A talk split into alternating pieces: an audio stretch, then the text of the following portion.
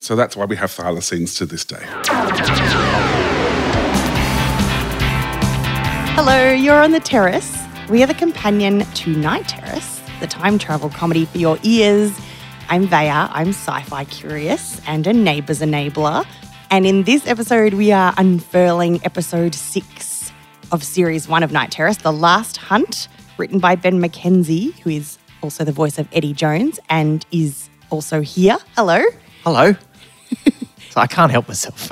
I just want to be Eddie again. It's so much fun. Has Eddie been enjoying listening to himself on the BBC? He's very confused. And I have the co creator and head writer of the series, John Richards, back. Hello. Hello, I'm also here. That's all I am today. I'm just also here because basically this is all Ben. So yeah, Ben will tell us many wonderful things about this this fantastic episode. Have you been enjoying listening to the BBC? It's amazing. episodes? Yeah, well, because also, I mean, we, we talked before about how I listen to more audio probably than I watch telly, um, especially because of my commutes on the train. And yeah, it's just, you know, for me, it's a bit of a, it's a bit of a dream come true. Just, you know, to open up my little iPlayer app and there's us, you know, our little picture. The other day, there was like, because it is the most popular review, I put it, and there was that day I opened it up and it was like David Mitchell, David Sedaris and us, you know, and that was, that was pretty exciting. Yeah, so. Bucket list done. Yeah.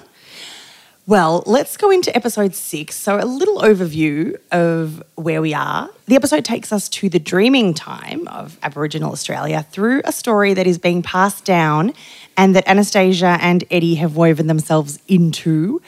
They meet a local elder, Marawari, and a young hunter, Tangara, who are tracking a demonic beast and are more or less prehistoric counterparts of our Night Terrace heroes. And the foursome must get to the house at the bottom of the gorge while what turns out to be two beasts pursue them. And Sue is really starting to give Anastasia the shits. That's true. Now, this is a beautiful story. How did it come to be? Actually, I think the inspiration for this episode is partly the fault of George Ivanoff because um, a friend of the show who appears, he will appear in season two um, and also appears in the Eddie miniseries that we made uh, as part of the night season one Kickstarter. But he uh, he did a, a competition on his website where you could try and win a copy of one of the DVDs of Doctor Who. And his question was, if you could do any historical episode with Doctor Who, what would you do? And I, I thought about it, and I'm like, well, I would go into the ancient past of Australia. Like I would go 50,000 years in Australia because you, you, no one ever tells stories about that time. And also you could have an absolutely 100% historical episode and still have monsters in it.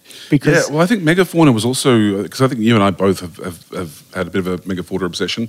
Yeah. I, I tried to get a feature film up once that was kind of like a, a, a take on um, on Jurassic Park, but with megafauna, But with megafauna. that would be awesome. Yeah, the the, the finale sequence had the uh, heroes having to lure them onto the Sydney Harbour Bridge and then blowing the Sydney Harbour Bridge up from either side, so that, that they uh, yeah, so the whole thing Sink collapses the with it. Yeah. Anyway, but um, yeah, megafauna are just amazing. Yeah. yeah. So so yeah, I think also that the idea of being able to, to do like you're saying a monster story with a real life monster. Yeah. And now Megafauna I only encountered recently, actually, because I was researching macropods for a quiz show I As work on. do. Exactly, it's where the day took me. And so that macropods is the kangaroo wallaby um, family. Yeah. And megafauna were the precursors to those creatures, so like big versions. There's like a big wombat and there's a big kangaroo, isn't there? Yeah, a there's oh, big- there's big lots of things. There's Yeah. just lots of uh, marsupial animals that were much more varied in shape and, and size than they are now. Uh, and what we've got is kind of the distillation of what survived, but not just marsupials though. Like we used to have like really giant goannas, like Yeah. bigger than a crocodile. And like- they're recognizable too with the bigger fauna, Yeah. which I like. Well, some of them are. You, you can Yeah. see you can see the current day wombat and go, I know what your ancestor looked like. Like, yeah. yeah, yeah, yeah. There's a great, uh, and some of them, uh, some of them were not megafauna. Like some of the ancient animals were small. There's a great one uh, if you go to Victoria Melbourne Museum.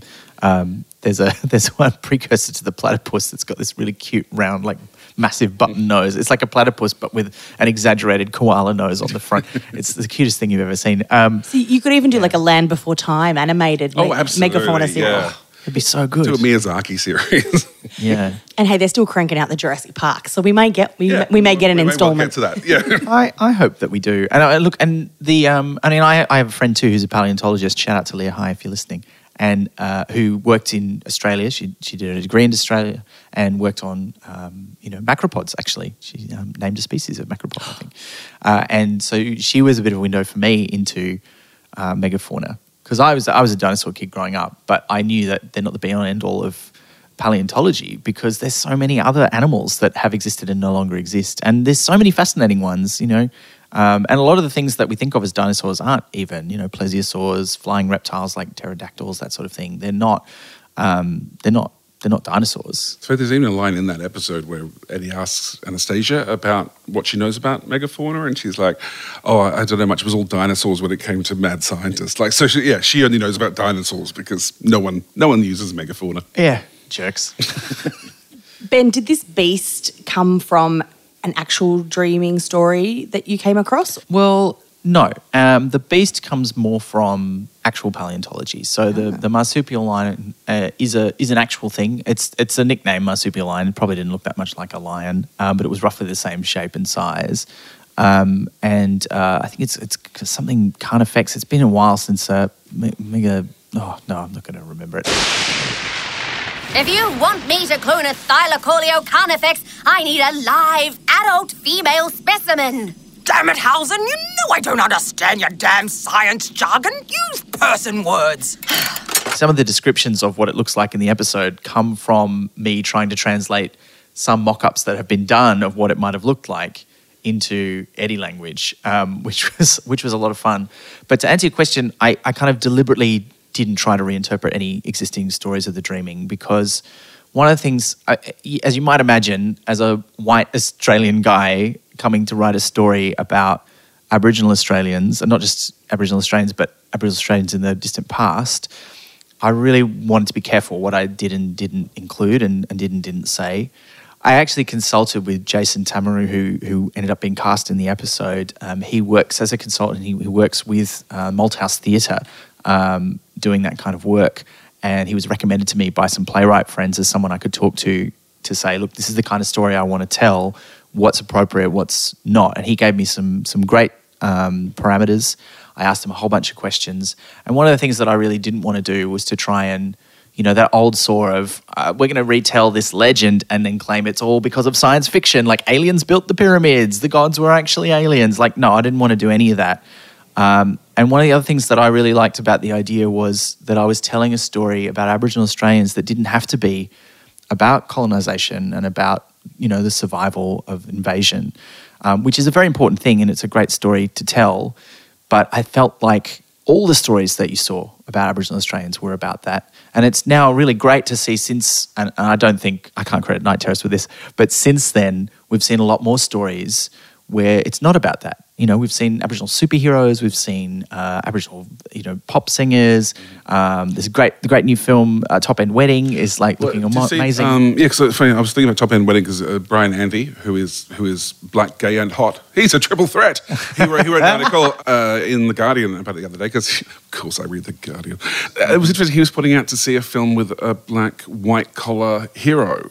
You know, like so, mm. she's a lawyer. Miranda Tapsell's a lawyer, and it was really interesting. We sort of going, "Yeah, hang on, have I seen a black lawyer?" And everything? It was the weird thing when you suddenly realise. And it wasn't the focus of the plot. That No, was no, just her job. Coincidentally, Yeah. that's her job. And you're going, isn't that fascinating that we just aren't even used to seeing that? it's actually a really tricky area in in fiction, and I talk about this a lot in um, in book club. I'm in a book club with a few young adult authors, and we're always talking about diversity and representation. And they're all we're all white women, and they often struggle. Like they want to write diverse characters into their texts, but they don't want to claim ownership of these stories, and they're not going to leave um, marginalized voices out of their stories, but it's it's a very fine line to walk between, yeah, mi- telling the stories of minorities respectfully, not whitewashing them, giving them a voice, but also making way for um, new voices to come through. It's there's a lot going on, and you've got to be aware of it at all times.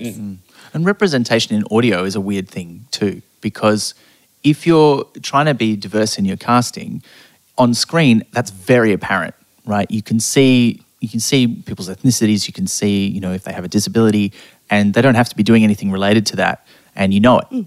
But if you cast, you have a diverse cast in audio, you know if everybody is Australian, whatever their background might be, like you don't necessarily even know. Although we did, yeah, because we did actually try to, hmm. you know, it's not massively diverse, but we do have you know, quite a handful of people in there.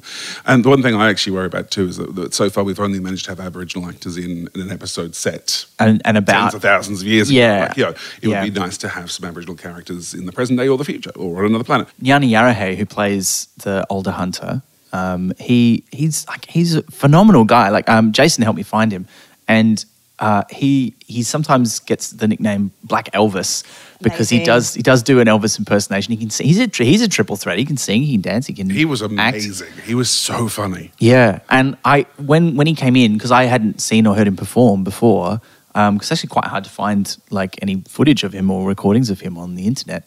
Um, but when he came in, um, he said, "Oh, and I I could do this character," and he did this amazing like English like Yes. tough character voice. And I'm like, How, what if we'd known this, we could have got He's got you this in. party piece. So he does this English toff, and I can't remember what the, it was, the routine actually was, but it's Yeah. hilarious to So watch.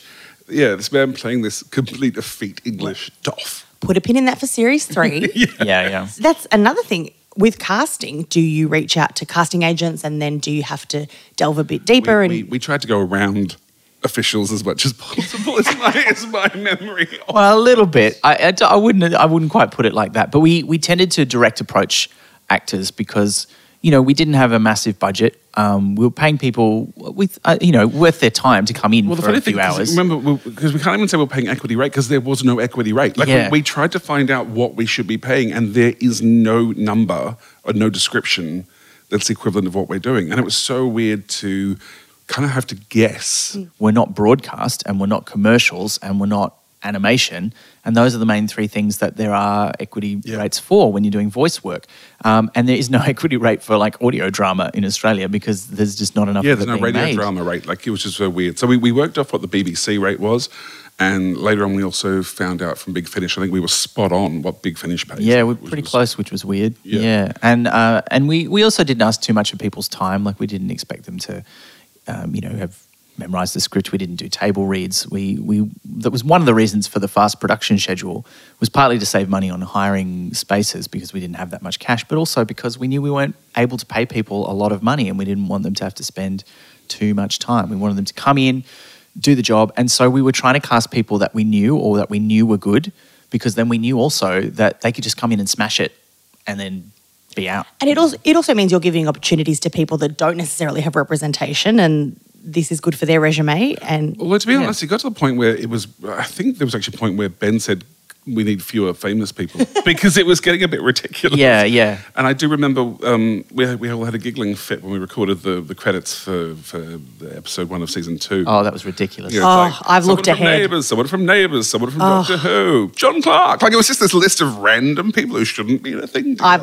yes, I've skipped ahead, and series two, episode one has a stellar cast. Yeah, I'm and, uh, like David Ashton and I uh, produced some songs for Outland for the TV series, and there is one song there, and it was hilarious to go. It's being sung by Chantoozie and the Brasses by the Hunters and Collectors, like yeah, and it was just the ridiculousness of who was ending up on these tracks. But to our new international audience, a lot of this is a lot of these names are new to them. Like uh, they'll, Oh, yeah, yeah, absolutely. people will be rushing to Google to type in Chantoozies. I'll tell you that for free. Who wouldn't?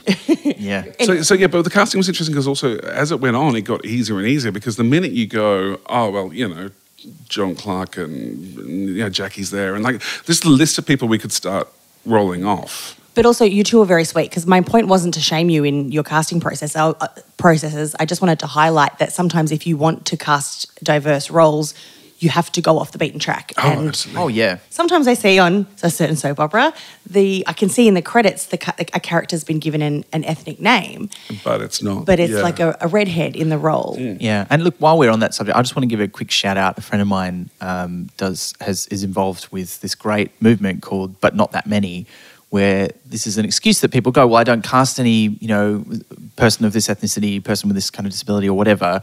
Because there's not that many of them working in the industry, and they're like, "Oh, really?" And so one of the things they're doing to demonstrate that's a load of nonsense is they're gathering people like from the, with the same kind of, you know, like uh, the first photo shoot they did was let's get as many like Indian people, Indian Oh, women yeah, yeah. who are actors or working in the entertainment industry together and take a big photo shoot of all of them together. Like, there's heaps of them. Look Yeah, at this assemblage. That's like, cast any of these people. Um, and they're continuing to do that. So I, I think that's a great movement to illustrate that you can find these people if you have the will. I love it. They're big conversations and they're important, and I love it. I do really love how Anastasia in this episode is just really relaxed and she's just happy to be here and she's not at a at a dangerous planet with aliens running at her. She's I really like that. And then but also this is kind of the episode where she's the the most enraged when she's uh, there's a couple of line readings I loved. Firstly, when she cracks it at Sue, who appears in the form of a bird, an, a, like a prehistoric emu almost, that they call the runners. Are you a bird now? In many ways, yes, I am. Oh, I would have thought even you were tired of that line by now. In many ways, yes, I am. So the, the cracks are beginning to show. Then I loved when she had a go at Eddie. People don't explode in a vacuum, Eddie. I just wanted to know what did her face look like when she performed that? Well, you know, this is the benefit of having everybody in the same room because we're we're just we're acting like we're behind a microphone, but we're as much as possible. Um, particularly Jackie and I, because we're in so many scenes together, we're looking at each other while we're acting, and uh, it's it means we really do play off each other, and we have those expressions on her face. And she looked like really annoyed with me, and and that really feeds into your performance because when when Jackie Woodburne is off opposite you like saying, "Don't be such an idiot," you can't help but go, "Oh, I'm sorry, oh, I'm sorry." Like it's it really feeds into the performance, and it was yeah, I loved it, and it's, It's my favorite. beautiful one to record. chemistry, like throughout the series. You and Jackie, it's it's just you know, and you can't sort of create that kind of stuff, but it's just it. You really believe that relationship, which I really like, and it, it does evolve, and it's Yeah. it's really lovely. Yeah, and it's at a really nice point in this episode. I think I, I felt really lucky that um, I got to write the one that was at this point in this season because you know it's it, they've we've built up to a certain point, and here we kind of see again their ideologies clashing a bit, but they're much more comfortable with each other, and that means not only are they more comfortable to be nice to each other, they're more comfortable to disagree with each other mm-hmm. and be angry. And so when Eddie doesn't know basic physics stuff that he should know if he's doing sort of physics degree, like people don't explode in a vacuum. I put that in because, you know, there's part of me that gets frustrated when you see that kind of science misrepresented on screen in, in fiction. And I'm just like, Anastasia would not stand for this. This is nonsense, right? and she did have a lovely moment where she admitted to Tangara that Eddie's grown on me. And then I, for a moment, I thought, hang on, Ben wrote this episode. Are you just trying to throw in a bit of redemption for old Eddie in there? No, we, want, we wanted them to be friends. It's a nice arc though, because remember back in um, is it Australis where she's going, oh, I can't just leave him. Can I? No, I can't. Oh, but then, and it's a really, that really beautiful thing where she she kind of, you know, whereas in this, like she definitely wouldn't do that. And now. even in Like, episode four, like just two episodes before, she's still like going, "Oh, should I go and check on him? He's probably in trouble."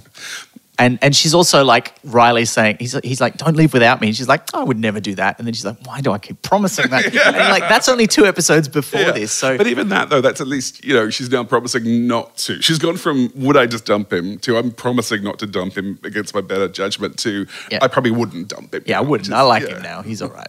And there is that lovely parallel between her and Eddie and the two hunters mm. because she realizes the importance of an elder influencing the protege and the wisdom that you impart to the next person coming up, even though she bristles a bit at being called an elder herself.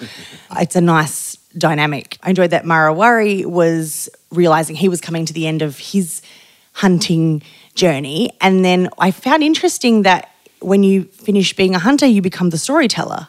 And that you, I guess you can't tell stories unless you've experienced life. Yeah. I really liked the the balancing in this episode. There's that really interesting thing of, you know, so we start off with it, it's a story being told to a classroom. And so there's that balance to it because also it made me laugh the bit where um, when she's talking to Sue, that Anastasia says that, that you know this this adventure wouldn't pass the Bechdel test because we're the only two women here. But of course, we start off with two women, we end the episode with two women. Like it's it's this really interesting kind of I- balance to to what's going on with that. And for for those uh, people that listen to this would 100% know what the Bechdel test is, but Yeah. for the odd person who wouldn't, it's it's the the concept of a narrative passing the Bechdel test when it has two women in a scene having a discussion not about men, and it's super super rare. In fact, It is weird how rare it is. Yeah, I, 'cause, I threw shade at Neighbours because they recently did an all female episode of uh, the show for International Women's Day, written, directed, starring all the women of the show, and it didn't pass the Bechdel test. because they were all talking about men. Talking about men the whole time. In the first scene, they were talking about Carl Kennedy or something, and I was like, "Come on!" What, what is fascinating about that too, because um, I've heard people argue against it, but that whole thing of like if you reversed it and said about men, like everything would pass. And it's meant to be a really low bar. Like it's not meant Yeah. to be like Yeah. this is what everything's got to be. It's like all you got to do is have one scene in your thing that does this and it passes. And the point is like so few things pass. It's Yeah. just ridiculous. And that's why I thought it was hilarious that you've got that. I mean, because I love the um, the the school scenes. I really uh, gorgeous. Yeah, because we haven't actually mentioned Naomi Rukavina also plays the the barmaid in In the next Disco episode. World, Right. In the next episode, um, and you would never pick them as being the same person. Like she's. She's, I don't know, I'm so impressed with her role here where she, she sounds at least 20, 30 years older than she actually is. And Mm. yeah, she nailed it. yeah, and, and of course Erin, who we um we worked with again as well. So uh, Erin Saunders, we we did a live episode. Um, she plays a little girl. So funny and such perfect timing. I was googling her because I thought I recognised the name, and she's a teen Instagram influencer now. So she, oh, I did not. Oh, quick! not know that. Tell her. Yeah, no, I, I. Okay, this is awesome. I'm going to have to find the. more or less, Get Erin to plug this. Plug the hell out of the night terrace screening. yes, that's Yeah, yeah. that's where the audiences are. We found her because she worked with Petra Mm. on Sonicsburg, the um, weird sort of spooky supernatural TV show that she made for Channel 31 um, with a local Melbourne team, which was amazing. And I had no idea that Show me she's like, she's all grown up. She's a supermodel. Yeah, she's amazing. But she's very funny, and uh, yeah, and, and her her tone and delivery I find very funny. And I also just love that whole thing. That's what storytelling is really lovely too. But Yeah, it was a big theme through the episode. Mm-hmm. Because Yeah. that, that's a tall order for a kid actor, a voice actor at that, to come in and there were punchlines she was nailing. oh yeah, absolutely. Yeah, yeah. Yeah. And I, from memory, we didn't have to get her to do many second takes. No. Um, I think she just has a really good sort of natural sense of it. And also, um, and I hadn't really started, I, I work with kids a lot now, and I'd only sort of just started doing it when we were doing the season one of Night Terrace. So I, I hadn't had that much experience, but I, I was consciously trying to write lines that I'm like, I can imagine how a kid would say this, and I think this would, that's how it would work. So I was trying to make it easy for her, but no, you know, most of the credit's got to go to her. She really nailed it. It was great. I did enjoy when they're talking about the team of four diverging in two different directions, and she goes, oh, "They've split the party. Never split the party." That was a line that Ben had to explain to me. Apparently, it was a Look, gaming thing. I that just did not wanted to get a. Dungeons and Dragons reference in there somewhere, and and I like because as we reveal at the end, like that that's far in the future. That storytelling section, it's not happening in contemporary Australia. It's happening sometime in the future. I just like the idea that some of these I things are still around, like that that basic wisdom about what you do in an adventure game is you don't split up your group and go in separate places. You're all going to die. Um, you, you, you stick together, uh, and also just the idea that these stories continue to live on. I also really liked that idea because we kind of because we kind of dodged the whole idea of what what do Aboriginal Australians think about the Starship Australis going off into space and leaving Australia behind.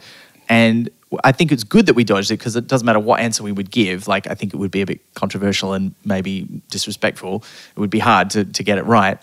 Um, but I liked, I did like the idea that we wanted to say, no, this culture survives into the future. The stories survive into the future. It's weird that this episode's actually what, what they would have called a, a pure historical in, in something like Doctor Who, in that Mm. we don't really invent anything. Like we dump our characters there, but you know, it's a real creature. They're real hunters. Like it's a real, you know, and yeah, they kind of spirit one away at the end, but the other one just gets killed by the hunters. You A- know? Animals here we're talking about. Yeah, now. yes, yeah, not the, Or not the hunters, but the, but the megafauna. So Yeah. yeah, it's, it's funny in some ways that, that yeah, there's actually very little science fiction in the, the main plot. and that Eddie uses his modern tech, his modern gadget, his phone, in order to get the creature out of the house. They show it its twin sister via a selfie. Yeah, yeah, the selfie it. of the thing. I just really liked that, and I, I just, I mean, because we never. It's one of those weird things that you you never saw mobile phones in a lot of science fiction or horror until very recently, and I, I find it fascinating actually that in general mainstream fiction and particularly film is about 10 to 15 years behind on technology. Yeah. and i think that there's a very simple explanation that they just want to make sure that everything in the film is very familiar to people. So even when they show touchscreen interfaces like that's something you only see now unless it's supposed to be the future. Um, when they've been around for about a decade because now everybody has seen one and they're not going to go, what is he doing with that glass? Like, what's that all about? Um, and I wanted Eddie to have a phone and to be doing something with it. that might be useful. But also, it, it, there's a couple of nice little moments in here, and it's weird writing for yourself, uh, for your own character, and thinking, what do I want to do? And being able to say, I want to do this, I'm going to put it in. Just there's, there's that little melancholy moment where he's like thinking about maybe I'll never get home. Maybe I'll get a phone signal one day when I walk out the house and I'll be able to like call somebody. And you never find out who he's going to call. And I and I, I think we I don't know if we deliberately made the decision to not really talk too much about Eddie's Yeah, past. We, we did because uh, it was that thing when we said it, it gets too bleak. Yeah, You know, yeah. you- it's the same thing, like, for example, in Doctor Who, if, if people actually did think about the experiences they've had, that'll have post traumatic stress disorder and Yeah. not want to leave the TARDIS ever again. Yeah, Yeah, yeah. so, you know, you have to kind of hand wave a bit of real human emotion out, I think. and those this was probably about as much of that as we wanted to put in. And it was just just a nice little moment, I thought too. And it does help me think of Eddie as a student, that, that early 20s sort of uh, part of your life where you sort of do abandon your family a little bit and you're going off your. Like his gap year. Yeah. you, It is, it is, though, you lose it? touch with people and Yeah. you're in that zone of trying to figure out who your people are and what you're going to do next. Mm. Yeah, it felt real. So, Ben, that resolution.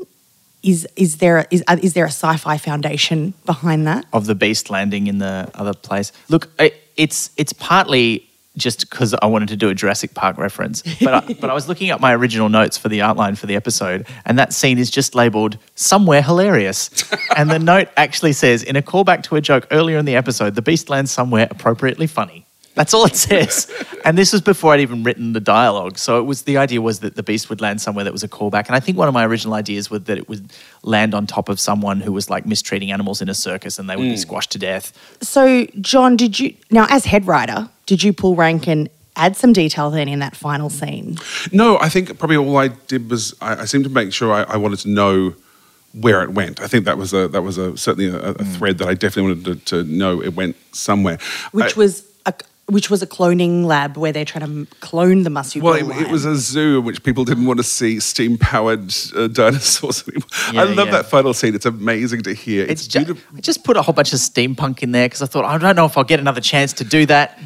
But Maybe it's also I will. so much fun, like the, the, Yeah. the gumption that Amanda Buckley and, and Petra are putting into those characters. And it's just so much fun to hear them chewing through things. My favorite bit where Petra says, you know, the chances of arriving somewhere with the technology to, to you know, to do it like this. yeah, yeah, yeah, yeah. fantastic. And I and I love that because I, I think really I didn't want to dump the creature anywhere where you know because it's the last one of its kind, mm. and, and is it going to survive? What's going to happen Oh, to that's it? nice. And I was like, well, I want to put it somewhere where it can be brought back to life and can live live out its life happily, and maybe you know they continue on. And that meant, well, we need to get our cloning And technology. it fits with that ongoing stories thing, because that bit at the end of the school thing where she says, you know, and this story will live on for another 50,000 years, it's really beautiful. It's a really touching moment to, like you're saying, to, you know, these things can live on beyond us.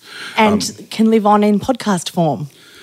Although, just looking at this picture again that we're looking at, it mentions that the uh, the, the thylacoleo carnifex died out due to uh, global climate change. So that's that's a bit of fun, isn't it? a bit of fun. well, look, Bringing it back know- to the present day. yes. Again, at the at the time, you know, one of the main theories was that there were a lot of the megafauna were actually hunted to extinction, uh, either for food or uh, in self defense by the Australian population of the time. So, you know, it's I, I don't I don't know that I don't know how much the jury is out on that, but Yeah. it's hard to tell. It does say, luckily, its, um, Maybe. its, its nearest relative did survive, which is the thylacine. So that's why we have thylacines to this day. Yeah.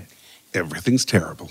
Now, I didn't do any sound advice this episode where I highlight any of the sound effects, but I did really enjoy hearing the fire crackling for a lot of scenes. That was very warm, warming, literally. comforting, isn't it? And those nighttime scenes of you know rural outs- outdoor Australia, I think it, it really does have its own sound, and uh, David captured it perfectly. I also love the sound design in that final scene, the final scene, because it's just, it's very epic. Like suddenly all the bonkers, effects- right? Yeah. Yeah. Yeah, because David Ashton had nature in the first chunk, and then at the very end, all the sci-fi He's gone to sounds. with the sci-fi sounds.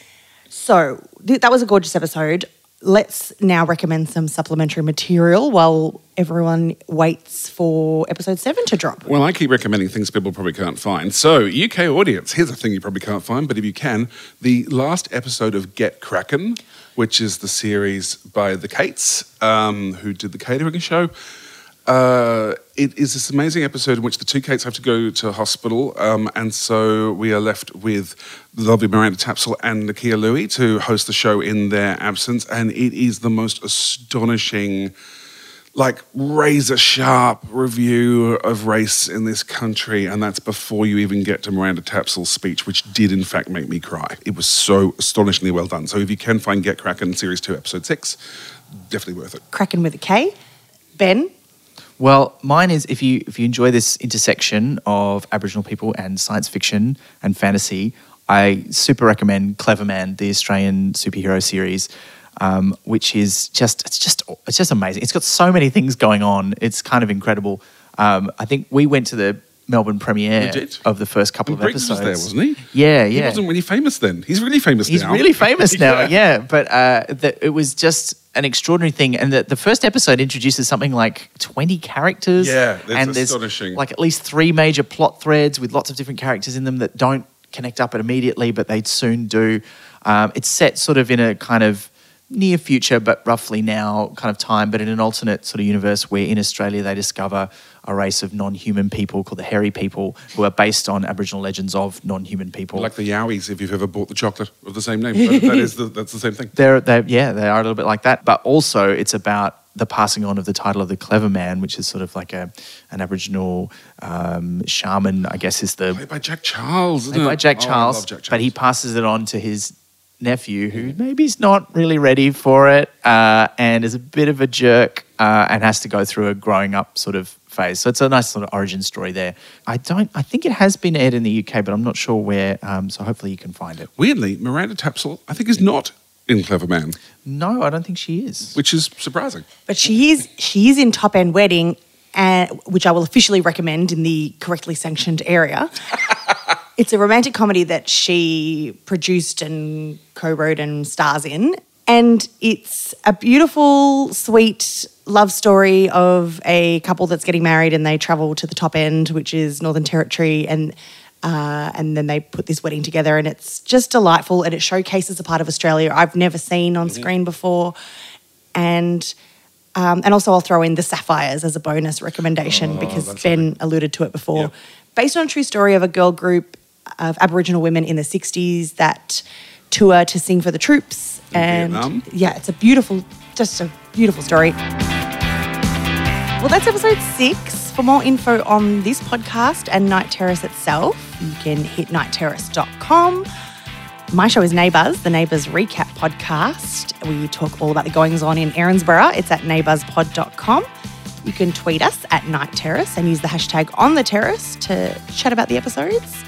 Keep an eye out bbc.co.uk or the iPlayer app or BBC Sounds for the most recent episodes. I'm Vaya. We'll chat to you next time for another cuppa on the terrace. Bye.